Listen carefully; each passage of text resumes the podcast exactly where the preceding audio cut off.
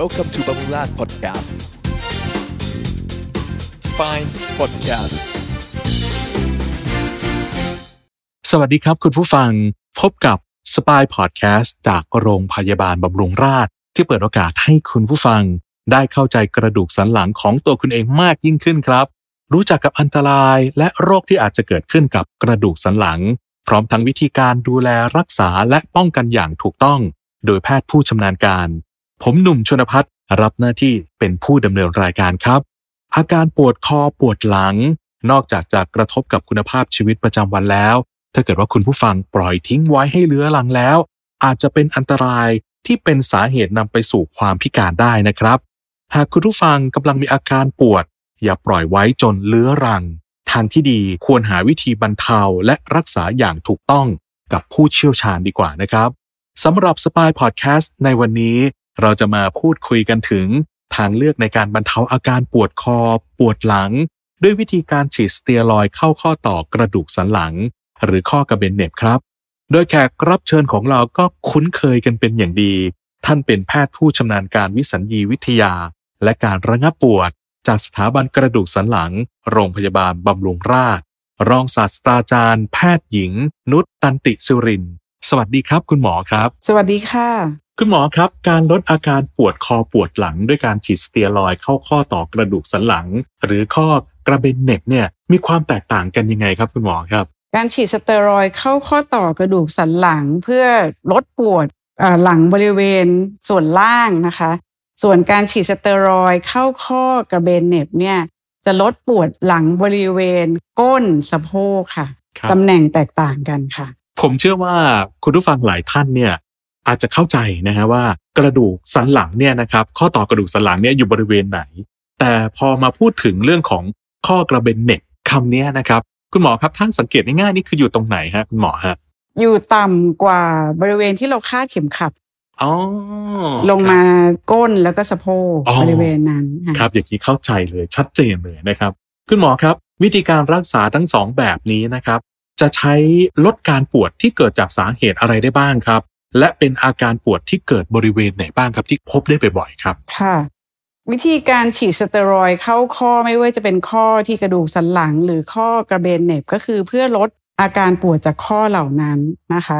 บริเวณก็จะเป็นตำแหน่งที่ข้ออยู่เลยค่ะสาเหตุเนี่ยจะเป็นจากการอักเสบที่เกิดจากอุบัติเหตุก็ได้การใช้งานหนักก็ได้เช่นการเล่นกีฬาหรือจากการที่ข้อเหล่านั้นเสื่อมและสึกแล้วก็เกิดการอักเสบค่ะครับที่ผ่านมานะครับที่เคสที่คุณหมอเห็นอยู่บ่อยๆเนี่ยมักจะเป็นวัยไหนฮะคุณหมอแล้วส่วนใหญ่เนี่ยเขาทำกิจกรรมอะไรถึงมีปัญหาเกี่ยวกับเรื่องนี้ครับวัยที่เจอว่าได้บ่อยจากการที่ข้อเสื่อมก็คือผู้สูงอายุนะคะอุบัติการจะเพิ่มขึ้นเมื่ออายุเกิน65ปีค่ะแต่ว่าถ้าวัยทำงานเนี่ยก็เป็นจากอุบัติเหตุก็ได้ครับหรือการออกกำลังกายผิดท่านี่ก็ได้ครับคุณหมอครับข้อดีในการลดปวดด้วยการฉีดสเตียรอยด์เข้าข้อต่อกระดูกสันหลังหรือเข้าข้อกระเบนเหน็บเนี่ยคืออะไรครับแล้วใครบ้างที่เหมาะที่จะรักษาอาการปวดด้วยวิธีนี้ครับข้อดีคือการที่ยาสเตียรอยด์เนี่ยก็จะอยู่ในข้อนะคะก็จะลดอักเสบตรงจุดคนไข้เนี่ยสามารถลดการกินยาแก้ปวดได้นะคะคนที่เหมาะสมเนี่ยจะเป็นคนที่ทำกายภาพบำบัดร่วมกับรับประทานยาแก้ปวดแล้วไม่ดีขึ้นใน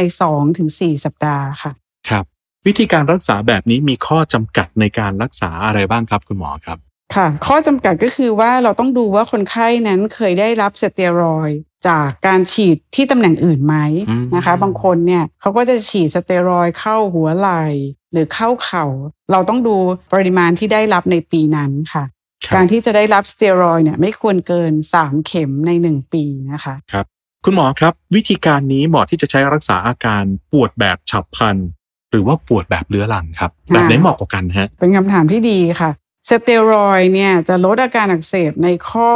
ที่เป็นแบบอักเสบเฉียบพลันได้ดีกว่าเรื้อรังนะคะเพราะฉะนั้นเฉียบพลันของอาจารย์หมายถึงว่าเพิ่งปวดมาภายใน6เดือนแรกค่ะครับคุณหมอครับที่ผ่านมาในการรักษาเนี่ยนะครับคนไข้มีเอฟเฟกต์จากการรักษายังไงบ้างไหมครับคุณหมอครับในแง่ของฤทธิ์ระงับปวดหรือผลข้างเคียงนะคะครับผลข้างเคียงครับคุณหมอฮะผลข้างเคียงเนี่ยการฉีดยาเข้าข้อเนี่ย ผลข้างเคียงจากหัตถการเลยเนี่ยพบน้อยมากเพราะเราใช้เข็มขนาดเล็กค่ะส่วนมากจะเป็นผลข้างเคียงจากตัวยาสเตียรอยด์มากกว่าเช่นยาสเตียรอยด์จะทำให้น้ำตาลในเลือดเพิ่มขึ้น 3-5 วันเพราะฉะนั้นต้องดูน้ำตาลของโดยเฉพาะคนไข้เบาหวานนะคะว่าก่อนฉีดยาสเตียรอยด์เนี่ยเขามีน้ำตาลในเลือดสูงไหมเขาควบคุมเบาหวานได้ดีหรือเปล่าครับตรงนี้คุณหมอก็จะเป็นผู้ประเมินเพราะฉะนั้นผู้ป่วยที่จะเข้ารับการรักษาก็จะมีความอุ่นใจเมื่อมาพบกับผู้เชี่ยวชาญนะครับคุณหมอครับมีคำถามต่อครับว่าต้องใช้ยาชาหรือว่ายาสลบในการฉีดยาชนิดนี้หรือเปล่าครับคุณหมอครับอ๋อไม่ต้องดมยาสลบเลยค่ะการฉีดสเตียรอยด์เข้าข้อเนี่ยสามารถทำได้โดยการฉีดยาชาเฉพาะที่ค่ะครับก็แปลว่าเป็นการฉีดแบบเบาๆถ้าพูดไปแล้วก็คือเบาๆไม่ได้เหมือนทำฟันเลยอ๋อฮะถ้าอย่างนั้นก็สบายใจนะครับสำหรับคุณผู้ฟังบางท่านที่อาจจะกังวลใจว่าโอ้โหจะเจ็บมากไหมจะยุ่งยากไหมก็คุณหมอได้อธิบายแล้วนะครับว่าไม่ยุ่งยากเลยนะครับคุณหมอครับฉีดแล้วเนี่ยหลายคนคาดหวังว่าจะหายปวดเลยจะหายเลยหรือเปล่าครับแล้วก็หายขาดไหมถ้าเกิดว่าไม่หายขาดเนี่ยต้องมาฉีดซ้ำบ่อยแค่ไหนครับค่ะยาสเตียรอยด์ก็จะลดอักเสบได้ใน 1-3 วันนะคะครับส่วนมากจะลดปวดได้ในวันที่4แต่คุณหมอฉีดยาสเตียรอยด์ผสมกับยาชาเพราะฉะนั้นหลังฉีดเสร็จก็จะมีฤทธิ์ระงับปวดทันทีค่ะจากยาชาส่วนมากก็จะอยู่ได้ 6-12 ชั่วโมงครับแล้วการฉีดครั้งหนึ่งเนี่ยนะครับคุณหมอ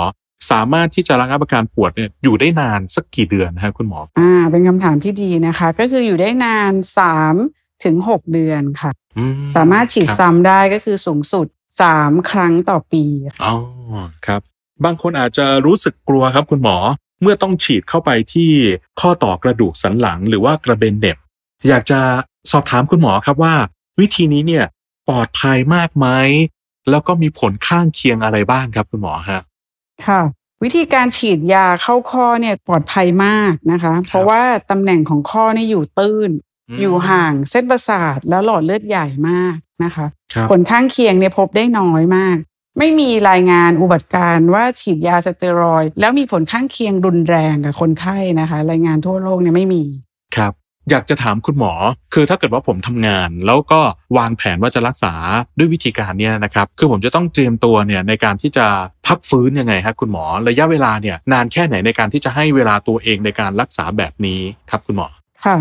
หลังจากได้รับการฉีดยาสเตียรอยด์เข้าข้อเนี่ยก็คุณหมอแนะนำให้พักอยู่กับบ้านสัก24ชั่วโมงนะคะหลังจากนั้นก็เริ่มออกกำลังกายเบาๆหรือทำกายภาพบำบัดได้ค่ะโอ้ใช้เวลาไม่เยอะนะฮะตอนแรกเนี่ยผมเข้าใจว่าต้องพักฟื้นเป็นสัปดาห์แล้วค่อยไปใช้ชีวิตได้พอฟังคุณหมออธิบายแบบนี้แล้วเนี่ยคือแป๊บเดียวเท่านั้นเองไม่นานเลยนะครับคุณหมอครับเป็นคำถามที่อยากจะถามแทนคุณผู้ฟังหลายท่านนะครับว่าต้องนานแค่ไหนฮะที่สังเกตอาการตัวเองเนี่ยแล้วจะประเมินได้ว่าแบบนี้เนี่ยคือเสี่ยงแล้วก็อันตรายครับเป็นคำถามที่ดีค่ะทฤษฎีก็คือว่าส่วนใหญ่อาการปวดเนี่ยมักจะหายได้เองภายใน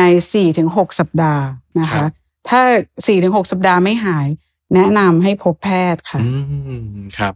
ครับคือไม่ต้องรอเป็นเดือนขนาดนั้นไม่ต้องรอให้ครบปีหรือว่าครึ่งปีไม่ต้องเก็บเอาไว้ค่ะครับได้ฟังแล้วคุณผู้ฟังหลายท่านก็ได้ประโยชน์ทั้งในเรื่องของการดูแลตัวเองแล้วก็วิธีการรักษาที่เป็นประโยชน์มากๆเลยนะครับเป็นคำถามสุดท้ายครับคุณหมออยากจะขอคำแนะนำจากคุณหมอในการดูแลตัวเองเบื้องต้นครับถ้าเกิดว่ามีอาการปวดคอปวดหลังเนี่ยเราควรที่จะทำยังไงฮะคุณหมอหรือว่ามีวิธีการดูแลตัวเองยังไงไหมเพื่อที่จะได้ไม่กระทบอาการที่จะทำให้เกิดปวดคอปวดหลังสำหรับคนที่ยังไม่เป็นนะฮะค่ะก็เอาคนที่ปวดก่อนนะคะคือคนที่ปวดคอปวดหลังเนี่ยอันดับแรกก็คือพยายามประเมินอาการตัวเองเนาะว่าไม่ได้มีอาการที่มันรุนแรงเช่นแขนขาอ่อนแรงเนี่ยถ้ามีเนี่ยอันนี้ต้องพบแพทย์รักษาเบื้องต้นด้วยการพักรับประทานยาแก้ปวดนะคะประมาณ 3-5 วันถ้าไม่ดีเนี่ยแนะนำให้พบแพทย์จะได้รักษาตรงประเด็นแล้วก็ความปวดเนี่ยอย่าเก็บไว้คนเดียวค่ะให้แพทย์เขาช่วยดูนะคะมีเทคนิคในการรักษาเยอะแยะเลยเดี๋ยวนี้ปัจจุบันเนี่ยมีความปลอดภัยในการฉีดยาหรือหัตถการระงับปวดมากนะคะในกรณีของคนที่ไม่มีอาการปวดเนี่ยแนะนำให้ทำการฟื้นฟูกล้ามเนื้อแกนกลางหรือว่า core muscle นะคะเช่นการเล่นกล้ามเนื้อหน้าท้องหรือหลังล่างนะคะจะทำให้ ลดการกระแทกที่กระดูกหรือลดการอักเสบในกระดูกได้ลดความเสี่ยงที่จะเกิดอาการปวดได้ค่ะที่คุณหมอบอกเมื่อสักครู่คือทำยังไงฮะถ้าคร่าวๆนะครับคุณหมอฮะอ๋อซิกแพคเนี้ยเหรอคะใช่ฮะส่วนมากก็จะมีการแนะนำให้ทำในท่านอนหงายค่ะนะคะอาจจะเอาเข่ามากอดทำให้มีการขยับกล้ามเนื้อบริเวณหน้าท้องก็ได้นะคะหรืออีกอันนึงก็คือการที่นอนหงายแล้วก็ยกข้อเท้าให้เหนือกว่าพื้นนะคะอันนี้อาจจะยากในบางคนประมาณสัก 3-5 นิ้วค้างไว้10วินาทีแล้วก็ลงค่ะก็เหมือนกับการซิทอัพคล้ายๆอย่างนั้นนั่นเองใช่โอ้ไม่น่าเชื่อว่าจะได้ประโยชน์มากเลยนะครับคุณผู้ฟังครับสำหรับการฉีดสเตียรอยด์เข้าข้อต่อกระดูกสันหลังหรือข้อกระเบนเหน็บเป็นอีกหนึ่งทางเลือกในการบรรเทาอาการปวดคอปวดหลังโดยที่ไม่ต้องผ่าตัดถือว่าเป็นทางเลือกที่ดีเลยนะครับและสำหรับคุณผู้ฟังท่านใดที่กำลังประสบปัญหาเหล่านี้อยู่บอกเลยนะครับว่าถือว่าเป็นทางเลือกที่น่าสนใจมากๆครับลองแวะมาปรึกษาทีมแพทย์และผู้เชี่ยวชาญของโรงพยาบาลบำรุงราษฎร์ได้เลยนะครับเราพร้อมดูแลคุณด้วยความใส่ใจสูงสุดวันนี้ต้องขอขอบคุณรองศาสตราจารย์แพทย์หญิงนุชตันติศิรินทร์แพทย์ผู้ชำนาญการวิสัญญีวิทยาและการระงับปวดจากสถาบันกระดูกสันหลังโรงพยาบาลบำรุงราษฎร์มากๆเลยนะครับที่ได้สละเวลามาให้ความรู้และข้อแนะนำดีๆกับพวกเราต่อเนื่องจนมาถึง3 EP แล้วครับวันนี้หมดเวลาของ Spine Podcast กันแล้วคุณผู้ฟังสามารถติดตามฟังย้อนหลังได้ทุก EP ผ่านทาง YouTube, SoundCloud, Spotify, Google Podcast และ Apple Podcast กดไลค์กดแชร์หากถูกใจในเนื้อหาหรือกด Subscribe และ Notification แจ้งเตือนเอาไว้คุณผู้ฟังจะได้ไม่พลาดทุกความน่าสนใจที่เรานำมาเสนอแน่นอนครับคุณผู้ฟังท่านใดที่มีข้อสงสัยเพิ่มเติมก็สามารถที่จะฝากคำถามของคุณเอาไว้ในคอมเมนต์หรือส่งคำถามมาที่บำรุงราษฎร์ YouTube ก็ได้เช่นกันนะครับวันนี้ผมและคุณหมอต้องขอลาทุกท่านไปก่อนพบกันใหม่ใน Spine Podcast สำหรับวันนี้สวัสดีครับสวัสดีค่